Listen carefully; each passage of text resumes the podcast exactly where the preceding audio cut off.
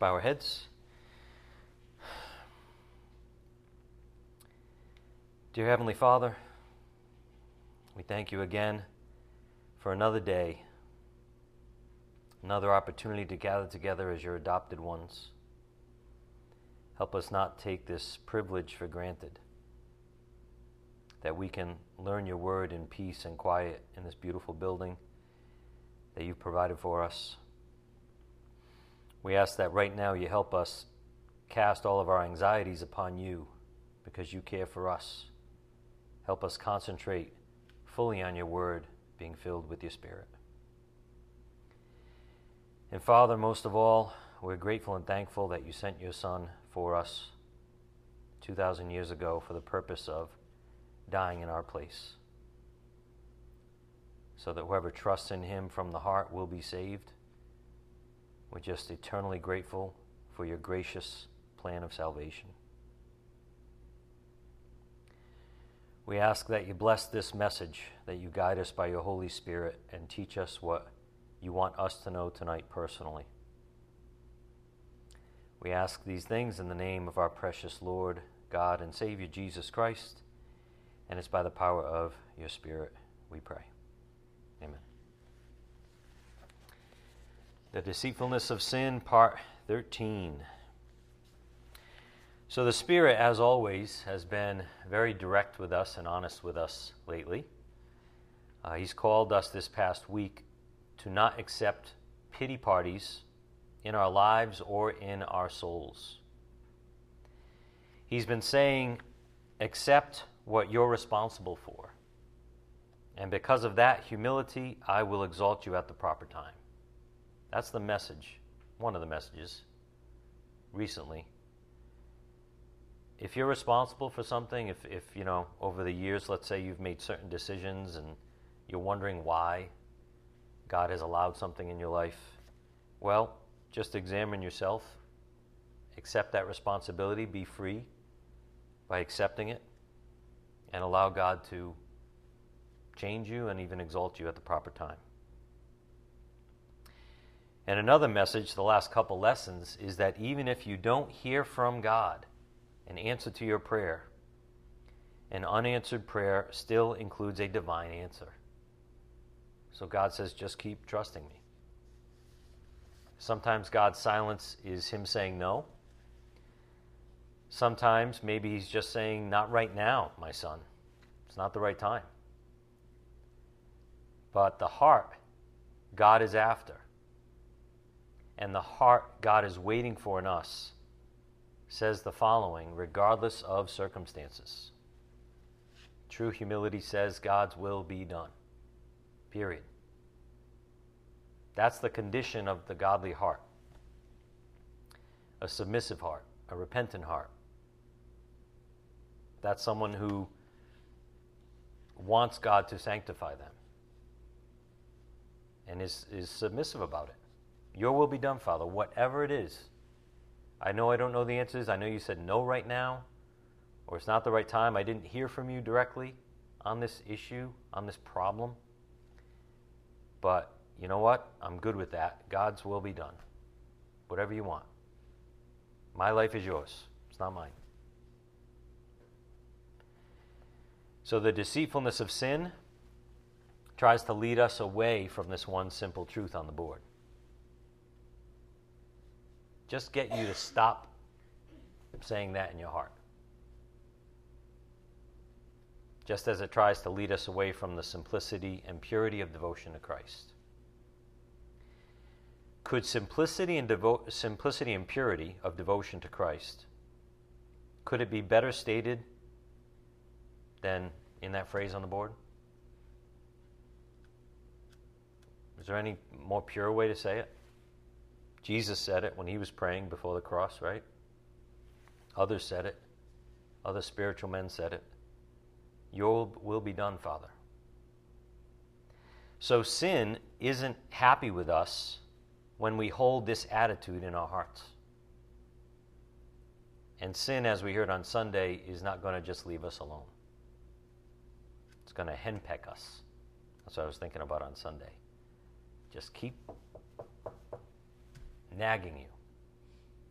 trying to distract you from such simple purity of a godly heart as God's will be done. It will antagonize us and try to lead us away from this divine attitude. On the board, your will be done.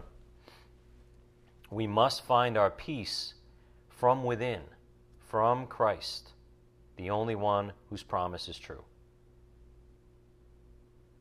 There's peace in that statement if it's said from the heart. We can play along, right? I know I should say that, so I'll say it, even though in my heart I'm not really surrendered to it or to Him. We must find our peace from within, from Christ, the only one whose promise is true. And there's peace in accepting His will for your life. That's the point. There's peace in accepting His will for your life. It's not your will. All these dreams you had as a child, or pictures of what your life should be or could be, or what the world convinced you it should be through media, well, we need to drop that garbage. We're here for God, right? We're here for Him. That's why He created us for His glory. Our life belongs to Him. So we're out of line, actually, when we, we're unwilling to say, Your will be done, Father. My life is yours. Whatever you think is best. So, again, on the board, John 14, 27, Jesus said, Peace I leave with you, my peace I give to you. Not as the world gives, do I give to you. Do not let your heart be troubled, nor let it be fearful. If you have His peace, if you believe in Him for His peace, if you're willing to accept your will be done, it's not my life, then your heart won't be troubled anymore or fearful. But it's His peace we, we're called to accept, and that will change our lives and our hearts. And there's no other peace. It's different from the world. As we saw, and we will get to, sin's only hope is to counterfeit the things of God, including His peace. That's sin's only chance in our lives to get to us, to counterfeit the things of God, including, maybe especially, His peace. Don't fall for substitutes because there are none in this world. In this life, in this world, there are none. When we get to heaven, it'll be a different story. We'll be, we'll be in His peace, literally. But don't fall for substitutes right now. Here's a follow up point that came out on Sunday. I put it on the board for you. Sin will lie to us, proposing that we might find peace somewhere else or with someone else. For example, a member of the opposite sex, friends, bosses, jobs, money, we could go on and on. To believe such a lie is to be dominated by sin. If you are believing that you can find peace somewhere else in this world or with someone else in this world besides the Lord, you have just bought the lie. You are being dominated by sin, even though you probably don't realize it. And do you see how this begins in the heart, in our hearts? I mean, look at the statement at the end there. To believe such a lie is to be dominated by sin. Where does believing take place according to the Bible? In the heart. Read Romans 10. So this all begins in the heart, and then it, it branches out, if you will, into our lives, right? Into our actions, etc. So this is what Satan and sin are targeting first. If he can sway the heart, then he can sway the life. Again, on the board, sin will lie to us, proposing that we might find peace somewhere else or with someone else. To believe such a lie is to be dominated by sin or to allow the sin nature to control you. As we've noted, sin is attractive and seductive. It presents itself as beautiful and friendly not with red horns and a scowl. Most of you know that. But I'll tell you, I fall into it sometimes. When I think of sin, I think of the obvious, overt evil, like immediately, right? Because maybe we're so conditioned, even by the world. Sin is adultery and murder and obviously overt evil things. We have to start looking at sin in a different way in our hearts. That it is a beautiful seductress, if you will. It is approaching you as a friend, not as an enemy. It's not going to ask you to do the obvious things wrong, it's going to ask you to do the unobvious things. So, this is how sin deceives us, pretending to be our friend and offering to give us what our flesh really wants. And that's a tempting offer. And then we rationalize the heck out of it so we can get it right now, convincing ourselves it's even from God. I don't see anybody smiling on that one, but we know it's true, right? So we have to start looking at sin that way as it, it, presenting itself as a friend. So, on the board, the deceitfulness of sin. The most dangerous aspects of sin are the ones we don't readily identify as sin at all. It is their ability to hide out that makes them the most dangerous. Isn't that like the most dangerous enemy in any situation? Whether it's war or whatever the situation, it's someone you can't see. Someone you don't know where, they're, where they are right now, even though you might know you have an enemy. That's the most dangerous. On Sunday, the Spirit brought out an interesting thing to understand about sin. That as powerful and corrosive as sin is to us, it is equally weak to defend itself once it's seen or called out. It's an interesting dichotomy. As powerful and corrosive as sin is to us, as, as horribly it can destroy our lives, so terribly, it can, it can dominate us, it can dominate others, it can ruin lives. As powerful as it is, it's equally as weak to defend itself when it's discovered, when the light shines on it. The analogy came to us like this on Sunday from Pastor Collins. Uh, he was uh, hearing uh, a talk on U.S. Navy submarines. And the conclusions were that the submarines are among the most lethal instruments of war on Earth. They're also among the least armored. And they depend wholly on stealth as defense mechanism. Really amazing when you think about it. A strange combination. To have such raw power, yet to be totally weak in defending itself from attack. And that is like sin. That was the analogy the Spirit brought out on Sunday. That's like sin. Think of sin that way. Yes, it's powerful and overtakes us when we're weak, but it's also defenseless against the light of the Word of God. I think of Satan, the most powerful and intelligent creature to ever come from the hand of God. And what does Holy Scripture say about him in the end? That people will look at him and say, This is the one that deceived us? This is the one? Because at that point, he's under the power of God, he's under judgment.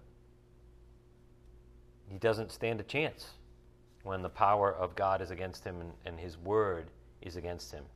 So, actively in our lives, like functionally, when we allow the word to, uh, to dominate our soul, right? When we cling to the word, then we shine light, God's light on the, on the sin situation. And guess what? Sin kind of just shrivels up like, oh, crap, I'm spotted. You know, I can't operate the way I was. I can't fool them anymore. And so that's why we have to cling to the word in our hearts, you know. So, a little bit more on the deceitfulness of sin. The most dangerous aspects of sin are the ones we don't readily identify as sin at all. It is their ability to hide out that makes them the most dangerous. Sin is very powerful until it is identified by the light of the Word. It then becomes defenseless. And this is why Satan and his evil spirits hate the light. They hate the light. It exposes them for what they really are, which is liars and deceivers and murderers, trying to bring us down with them. And it takes away their chief strategy, which is deception. Again, the most dangerous enemy is the one you can't see. You know he's out there, but you can't see him. Once you know where he is, he might not even be, you know, equipped to defeat you. And so is true if we're clinging to the word. Turn uh, again to John 3 19. The Gospel of John, chapter 3, verse 19.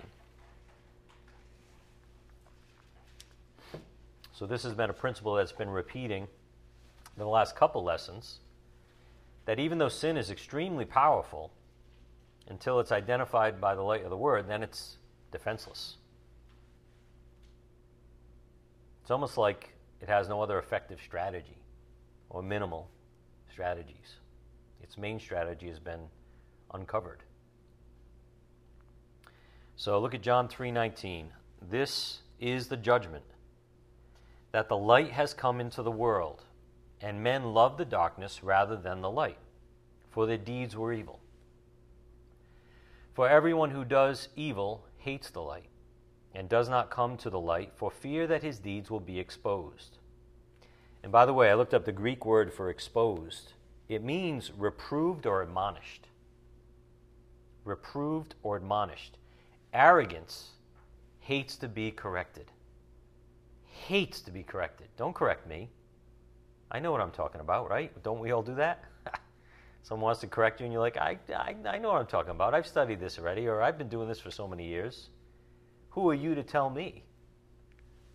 There's our arrogance of sin nature comes out. It's like defense, right? One on one.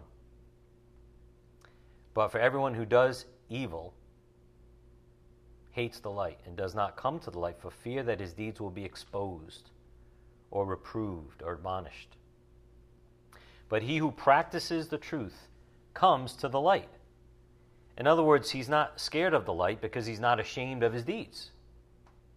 He who practices the truth comes to the light, so that his deeds may be manifested as having been wrought in God. Do you remember what God said to Cain way back in Genesis? Turn to Genesis 4, verse 3. Let's take a look. This passage fits in very nicely with our study on the deceitfulness of sin. What did God say to Cain? It was something very similar uh, to what the Lord just said in John 3. Uh, Genesis 4, verse 3. So it came about in the course of time that Cain brought an offering to the Lord of the fruit of the ground. Abel, on his part, also brought of the firstlings of his flock and of their fat portions. And the Lord had regard for Abel and for his offering, but for Cain and for his offering he had no regard. So Cain became very angry, and his countenance fell. So, in other words, Cain was reproved or admonished for not doing it God's way. His sin was exposed here. He chose the darkness instead what was the darkness? What was the choice of Cain? What was the darkness he fell into? Doing it my way instead of the way God instructed me. I'll make an offering, I'll do it my way, and I'll satisfy God by my own solution, by my own idea. In other words, I'll disobey God. And I'll show him I can satisfy him on my own. That's what Cain did. He made a wrong offering. So again, verse 5 But for Cain and for his offering he had no regard. So Cain became very angry, and his countenance fell. Then the Lord said to Cain, Why are you angry? And why has your countenance fallen? If you do well, will not your countenance be lifted up? Does that sound familiar? If you do well, if you obey God, won't you be happy to see the light? Won't you come to the light as we just read in John 3:21? If you do well, will not your countenance be lifted up? And if you do not do well, sin is crouching at the door. and its desire is for you. There's Tashuka again. Its desire is to dominate you, but you must master it. So, sin is telling us to stay in the darkness. Do it your own way. You don't need to submit to God's way. You don't need to make an offering per God's prescription. Make your own offering. That's what sin is telling us. For example, so from Sunday we saw the God of this world and all his sons of disobedience, unbelievers, hate the light so much that they do the most effective thing they could possibly do to it they counterfeit it. That's really all they can do. They hate the light so much, they don't want to be exposed by the light or reproved by the light, so they'll counterfeit it to deceive themselves, even, and to deceive others. And they may not even know they're doing it, being under the control of a different spirit.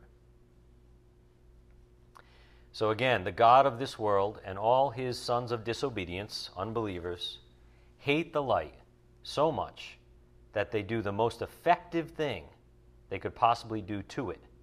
They counterfeit it. Cain, we might say, gave a counterfeit offering to God, a look-alike, a substitute. Maybe Satan convinced him that the counterfeit was just as good. We don't know that but could be. The kingdom of darkness had no other choice, or has no other choice, than to counterfeit the truth, or they'll be totally out of the game. Turn again to 2 Corinthians 11 14. 2 Corinthians 11 14.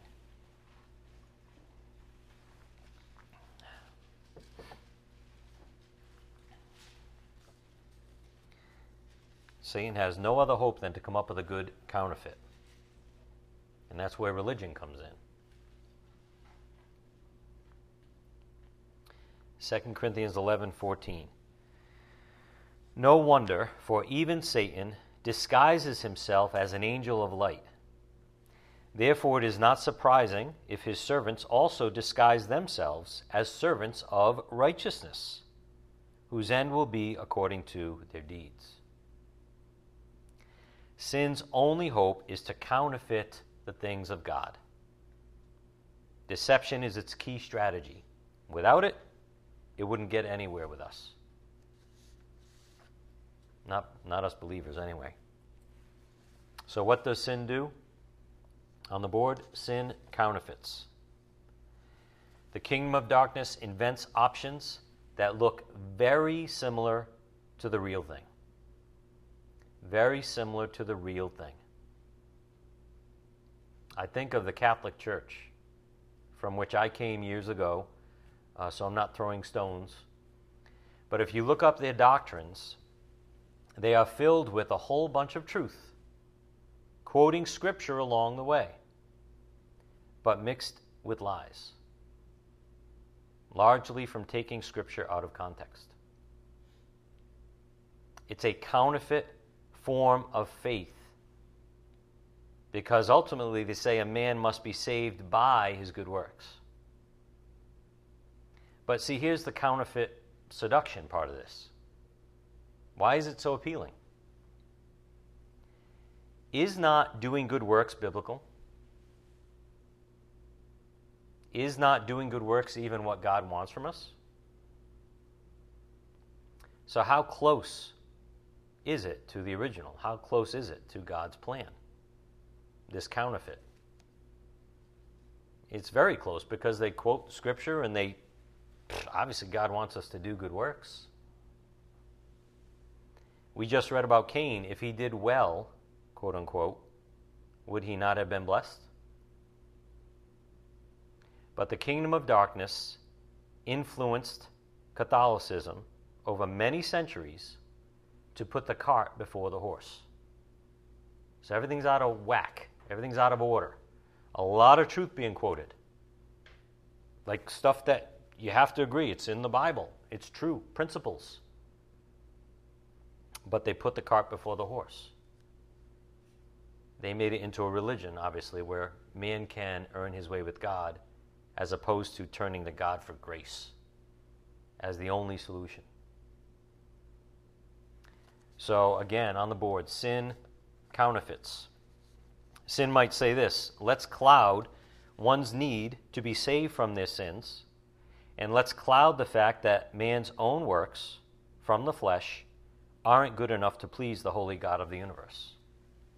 That's kind of like step one of sin, sin strategy. Let's cloud this truth. Let's blind their eyes to this. Isaiah 64 6, Romans 8 8, for example. Let's cloud one's need to be saved from their sins, and let's cloud the fact that man's own works from the flesh aren't good enough to please the holy God of the universe. Let's not tell them about the need to repent and turn to God's grace for salvation through faith alone in Christ alone. Let's not tell them that. You know, I don't know about you, but in a lot of Catholics I have discussions with, they don't know that. They, they don't believe that's an issue. They don't believe sin's an issue in their life. Many think they're quote unquote good person and they're surviving on their own um, form of goodness. So it's a deception, right? They, they're not, they're told half the story, we might say. I don't know. But this is what sin does. And he gets into churches, he infiltrates churches to preach truth with lies so that someone doesn't even think they're, they're a sinner and they need a Savior. Kind of shocking. Mark 1.15, Ephesians 2, 8, and 9, you all know these verses pretty well. If you want to look them up later, certainly do. But this is what sin does sin counterfeits. Let's just cloud the truth a little bit. Let's, let's throw a lot of scripture out there, actually. Let's hide this one. Let's hide this principle, this truth in the background so we can give man credit. So he can start to build on his own, if you will, make his own offering to God, like Cain did. In other words, let's jump right to the commands to have good deeds before God and the truth that man will be judged for his deeds. All true statements according to the word. But let's jump right to that. The kingdom of darkness is a master at taking truth out of context, just like Satan quoted to Jesus in Matthew chapter 4. So, sin's strategy on the board. Sin says, let's keep a whole bunch of truth in the mix. We can't fool anyone if we just deny the whole truth. But then, with the truth of the word in the mix, we can stir in some lies to deceive people on God's way of doing things. Got to be a whole, there has to be a whole bunch of truth there to cover the lies, to be in front of the lies that are getting mixed in. I was reviewing my notes and I thought of the movie, I think it's called The Help. I don't know if you've ever seen The Help. And some of you might know where I'm going with this. But there were a lot of ingredients in that pie to hide the bad ingredients. And I'll leave it at that. You can go watch the movie. But without the good ingredients, the bad ingredients would be exposed very easily. And so this is religion again on the board. Sin says, let's keep a whole bunch of truth in the mix. We can't fool anyone if we just deny the whole truth. But then, with the truth of the word in the mix, we can stir in some lies to deceive people on God's way of doing things. Again, sin's only hope is to counterfeit the things of God. Therefore, it must stay extremely close to the original. Deception is its key strategy. Without it, it would get nowhere with us. So, regarding this, the following question, question came up from the Spirit on Sunday. I kind of added the heading there. What's your problem? Really, that's, you know, that's what we, we could say to Satan in the kingdom of darkness. What's your problem? Why would Satan and his servants choose to masquerade as angels of light? Why do they do that at all? why not just eject themselves from any relationship whatsoever with God and be on their merry way? Why not do their own thing? Why are they so concerned with deceiving us as angels of light? In other words, why don't they just leave believers alone and go live their own lives? That's what came up on Sunday. An interesting question just to think about, right? Why? Why is that even in play? As we would say in our culture when someone, you know, won't mind their own business. What's your problem? Why are you pursuing me? Why are you after me about this? The answer is found in the very nature of sin. The very nature of sin, the corruptness of sin, the uh, way sin operates and thinks. I picture sin as a bully, just like a bully on the playground. He's not satisfied with living his own life and just being friends with everyone. Why? Does he have something to be scared of? Is he, is he you know, losing something? Usually the bully's like the quote unquote strongest on the playground, right? Why doesn't he just live his own life and quote unquote be happy and be friendly with everybody? He's not satisfied until everyone submits to him, whether it's verbal or in their actions or by forced action. And that's what how sin operates. I'm going to get everyone to submit to me. I don't care that I'm free or that I, I have my own, uh, you know, way life that I could live. I really don't care. Sin's very arrogant, of course. On the board, sin is never satisfied with equality. It must dominate. Teshuka, Genesis chapter 4. That's, that's the nature of sin it must dominate. Unsatisfied until it dominates. And so Satan and his double agent, we might say, sin, won't stop until they can bring as many people down with them as possible. And that's the very nature of sin and the evil that's within him. That's how it operates. It doesn't care. So the key point from the Spirit on Sunday was this the nature of sin. Sin is never satisfied with equality or some sort of truce. Sin's intention is to dominate, nothing less. Since we stand in the light as believers, the only option it has is to masquerade as light. We just read that in 2 Corinthians 11. To counterfeit it to gain our attention. It's really the only option it has. It would be nice if sin just announced itself when present.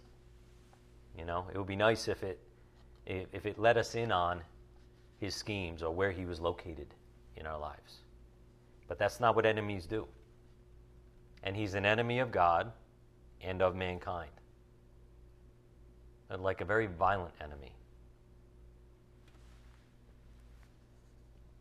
So the conclusion was the only way someone or something can simultaneously oppose you at heart and dominate you is to counterfeit that which you hold dear.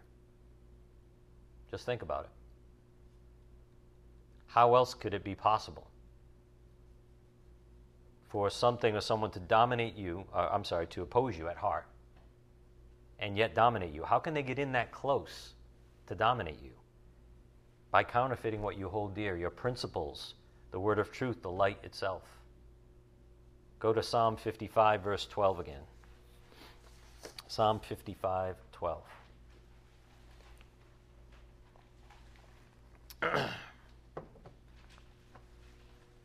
it has to sneak in close to us to be successful. Because we know sin is, you know, against us. We know sin is trying to do certain things to us or control us. So it's not going to work any other way unless it can sneak in by our side, as Pastor mentioned on Sunday, really close to us. Psalm 55:12. For it is not an enemy who reproaches me, then I could bear it. Nor is it one who hates me who has exalted himself against me, then I could hide myself from him.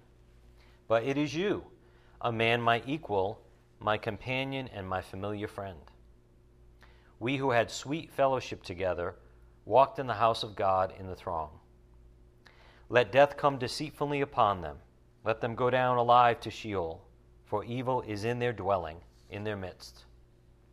As for me, I shall call upon God, and the Lord will save me. Evening and morning and at noon I will complain and murmur, and he will hear my voice. He will redeem my soul in peace from the battle which is against me, for they are many who strive with me. God will hear and answer them, even the one who sits enthroned from, from of old, Selah, with whom there is no change, and who do not fear God. He has put forth his hands against those who were at peace with him. He has violated his covenant. His speech was smoother than butter, but his heart was war. His words were softer than oil, yet they were drawn swords. Again, on the board, the nature of sin. What's the conclusion? The only way someone or something can simultaneously oppose you at heart and dominate you is to counterfeit that which you hold dear. Get in real close and act like a friend. It's really the only way. Like the Trojan horse. You know, let me sneak behind enemy lines in the disguise of a gift. That's how sin operates with us. In different areas for each of us, maybe, but that's a major strategy. So we can learn from David's wisdom and discernment here in Psalm 55 as a dedicated man of God. The point is, we mustn't be naive to the wiles of Satan and sin, being fully aware that they use people, even our familiar friends at times, to deceive us or attack us. They use people. The kingdom of darkness uses people, even nice people, especially nice people. That's what they do. Because guess what? If a quote unquote nice person hasn't submitted to Christ and they're not changed in their heart by God, they're very usable. Extremely usable, even to say the right things, to get close to you. Satan loves to use people, give them a different spirit, to dominate them, maybe even a demon, and say, hey, go up to them and befriend them because you have something to gain from them, or whatever. And they come really close they get really close. That's how Satan and sin does it. And then we see the wonderful promise of God that He'll protect us even from this kind of deceit, which is so deadly without the light because you don't know that your best friend standing right next to you, you know, was sent from the kingdom of darkness. Maybe. You don't know. But the Lord says, I'll protect you if you turn to me. Look at verse 22. Psalm 55, 22. Cast your burden upon the Lord, and he will sustain you. He will never allow the righteous to be shaken. That's right after verse 21, right? Very good math, people. His speech was smoother than butter, but his heart was war. His words were softer than oil, yet they were drawn swords. In other words, like, what do I do? Cast your burden upon the Lord, and he will sustain you. He will never allow the righteous to be shaken. If you turn to God from the heart in humility, he won't allow you to be shaken. He'll protect you from such deceptions that you don't even know are standing right next to you. If you humbly turn to the Lord from the heart, you submit to him, you cast your burden upon him, then he sustains you. Wonderful promise. So we don't have to be, you know, um, really smart, really savvy to recognize all the deceptions. We have to turn to the light and say, God, you show me. I can't do this. what does He do? He, he's more than happy to protect us from that as a good father because we're humble before Him. We saw a similar promise that the Spirit had Peter write down for us. Uh, turn again to 1 Peter 5, verse 5. This is kind of like a sister to the promise we just read in Psalm 55, 22. We saw this on Sunday, but it's worth repeating. Such a wonderful truth for us to uh, fall You know, like fall in God's arms. And just say, Lord, I, I need you to show me. I, I don't want to be deceived. I want to follow you. 1 Peter 5 5. You younger men, likewise, be subject to your elders, and all of you clothe yourselves with humility toward one another. For God is opposed to the proud, but gives grace to the humble.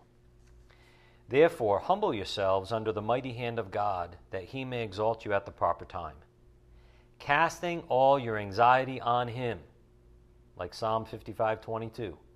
Casting all your anxiety on him because he cares for you. Be of sober spirit. Be on the alert, as David apparently was.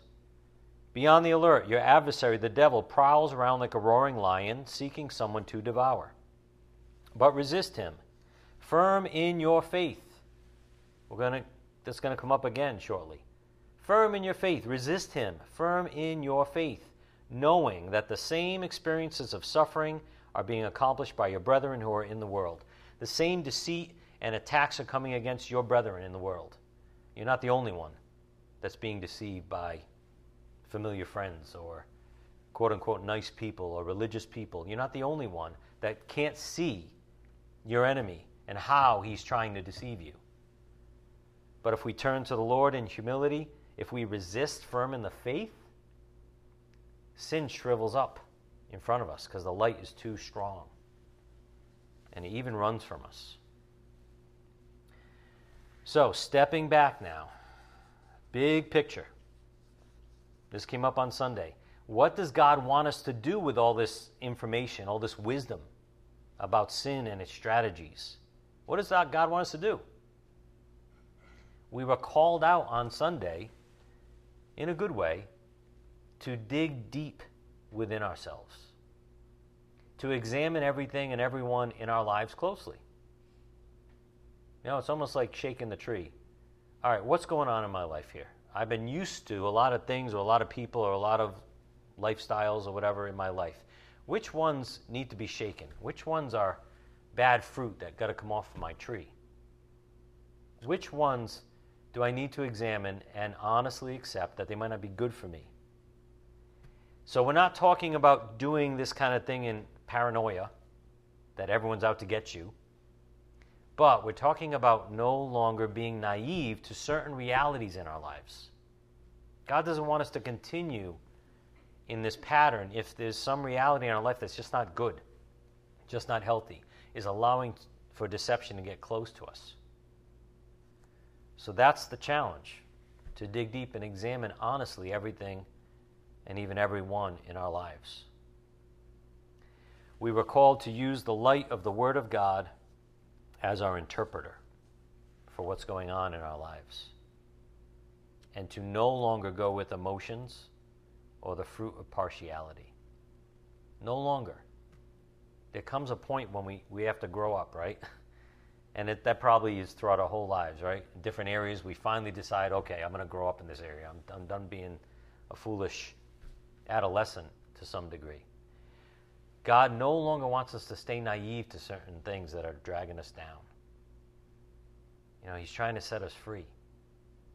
And we're holding on to these things because the flesh also loves to turn a blind eye, right? Loves it. That person's not that bad. I love them, so I can't separate from them, so I'm going to ignore what I just saw or heard or keep hearing. And you know it's wrong. You know it's unhealthy. You know it's dragging you down sometimes. So God's like, maybe no longer with that stuff. At least don't be naive to it. Let me show you the light of the situation. But that takes a willingness and a humility within us, right? If you're not willing, you can keep those blinders on and fake yourself into that everything is, is good in your life or healthy.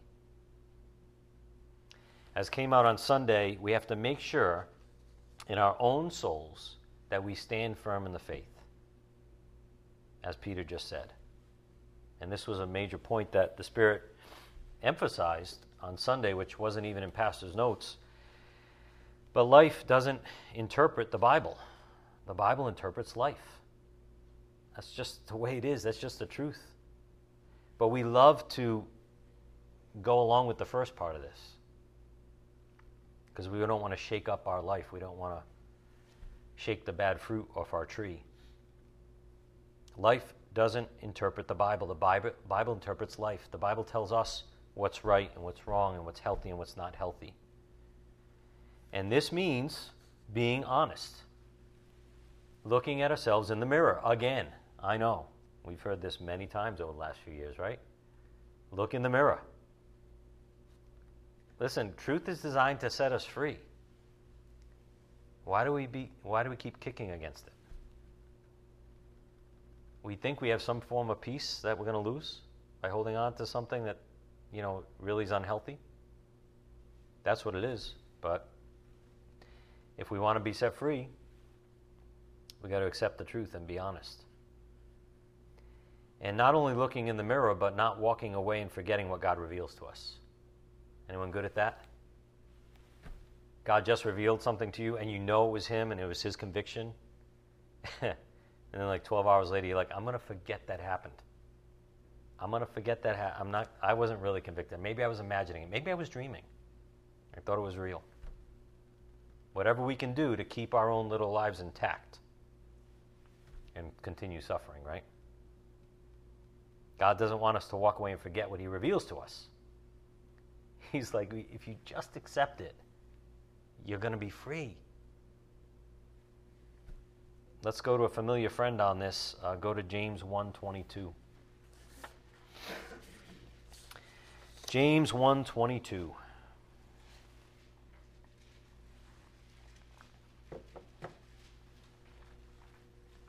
Life doesn't interpret the Bible. The Bible interprets life. So look in the mirror of the word of God and don't run away from what it shows you. James 1:22. But prove yourselves doers of the word and not merely hearers who delude themselves. For if anyone is a hearer of the word and not a doer, he is like a man who looks at his natural face in a mirror. For once he has looked at himself and gone away, he has immediately forgotten what kind of person he was. But one who looks intently at the perfect law, the law of liberty, and abides by it, not having become a forgetful hearer, but an effectual doer. This man will be blessed in what he does. Don't fall into the trap of verse 24. Once he's looked at himself and gone away from the mirror, he immediately forgets what kind of person he was. God had you look in the mirror, you saw a blemish on your face or whatever, all right, this is the analogy, and he said, There's a blemish. Take care of it. And you walk away from the mirror and conveniently forget what He revealed was off in your life.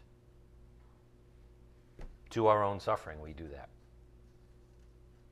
So, from Sunday on the board, our suspicion of where sin might be lurking in our lives ought to turn over every stone, shine light in every corner, confess every sin we see in the process.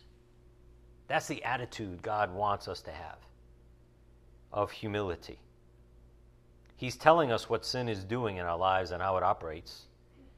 And now that we have a, a, a new healthy suspicion of sin and, and, its deceitfulness, we should be looking everywhere. Every stone turn over, shine light in every corner, Lord. I'll confess every sin I see as soon as I see it. I want to turn from it from with a repentant heart. Be like, ah, oh, Lord, help me be done with that. I agree with you. That's wrong. It's not good. But we should be looking in humility. And ironically, it's for our own benefit and peace. As Pastor said on Sunday, for most of us, often the hardest part of this exercise concerns our relationships with other people. It's hard to separate from others, to call something out as bad when you maybe you're used to it or familiar with it. But again, God's trying to set us free. If He shows you something's not good, just obey. Just obey. If, you, if it's relationships with others, do it with love. But just obey. if it's separation that's needed or whatever it is. Do we agree with God regarding the lifestyles of others? Turn again to Psalm 139, 21. Psalm 139, 21.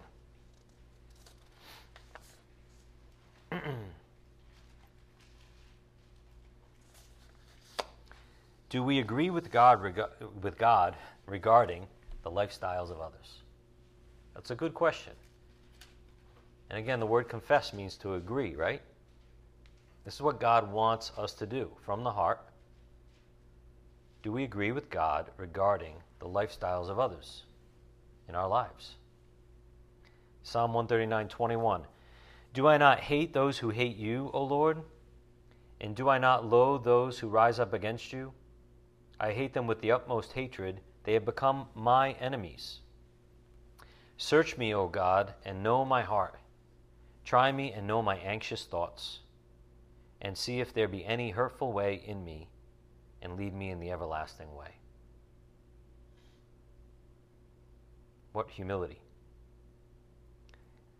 But really, it's back to the basics that we started with tonight. Your will be done, Lord.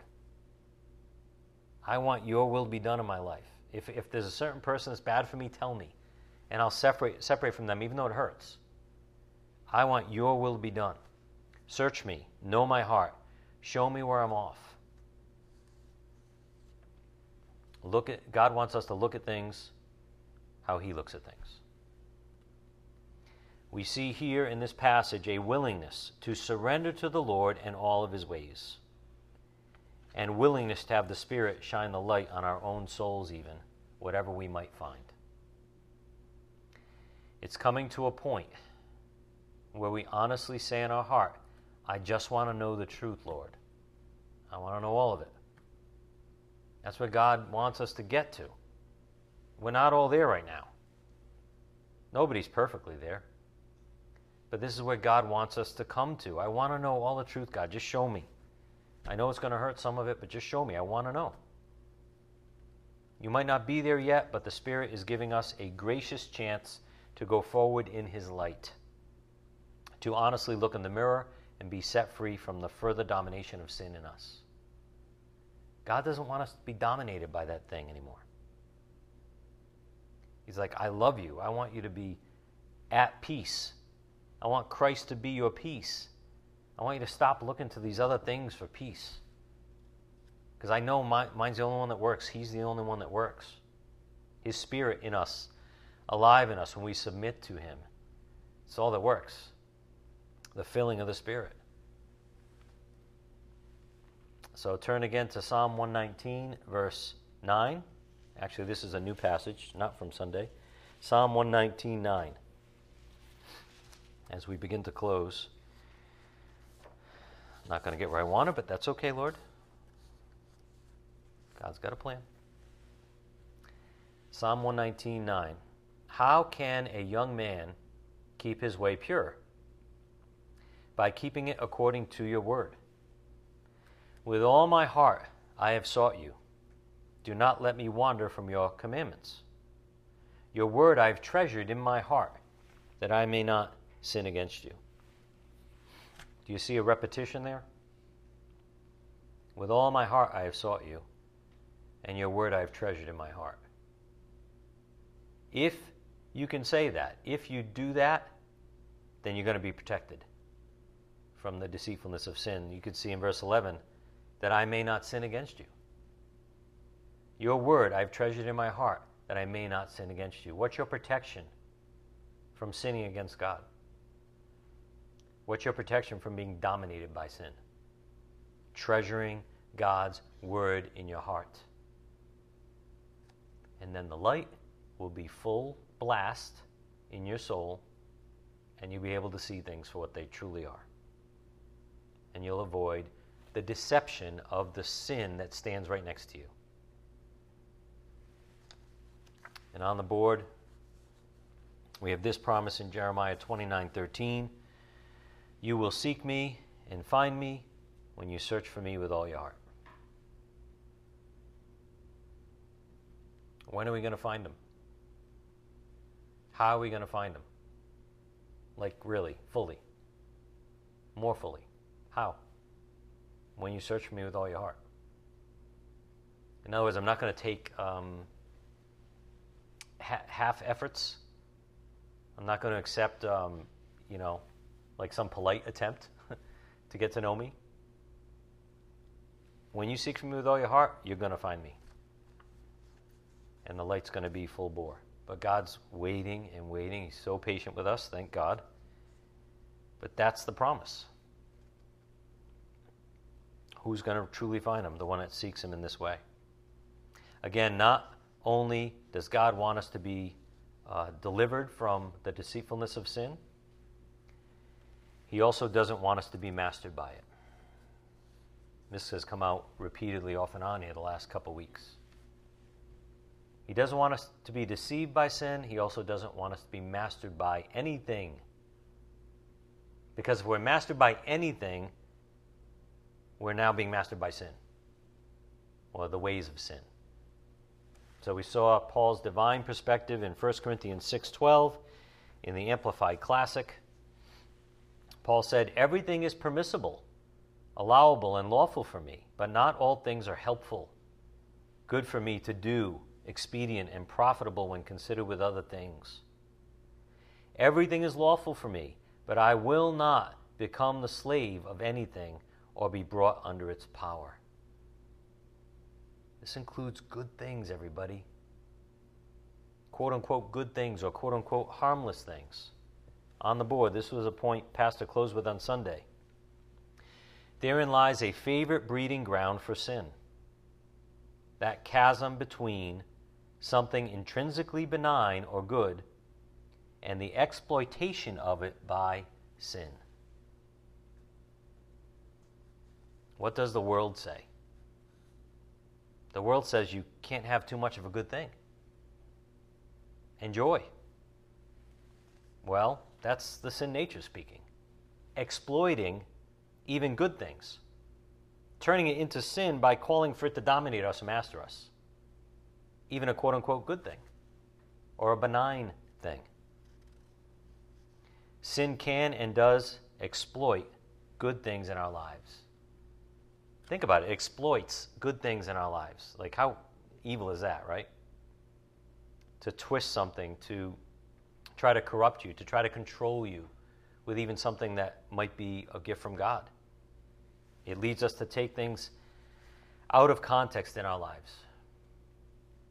It can even use the provisions of God, such as food and drink, to enslave us, to quote unquote master us. Remember the guy who was addicted to the donuts a couple weeks ago? Addicted to donuts. His bank account was empty. An exaggerated story, but you get the point. Like, how could that be wrong, right? Having a donut. How about this? Brace yourselves now. You know, just brace yourselves. Don't get mad at me. How about coffee? Anybody addicted to coffee? You know, how, how much is too much? Is, is there too much of a quote unquote good thing or a benign thing? A harmless thing? I just heard from a friend on Sunday of a guy he knows who's trying to eat healthy, and therefore he's eating 15 eggs a day. I can't even fathom that. 15 eggs a day in the name of being healthy. Are eggs good for you? Absolutely. Is there a chance that's not good for you? Probably. But the world says you can't have too much of a good thing. Overdo it.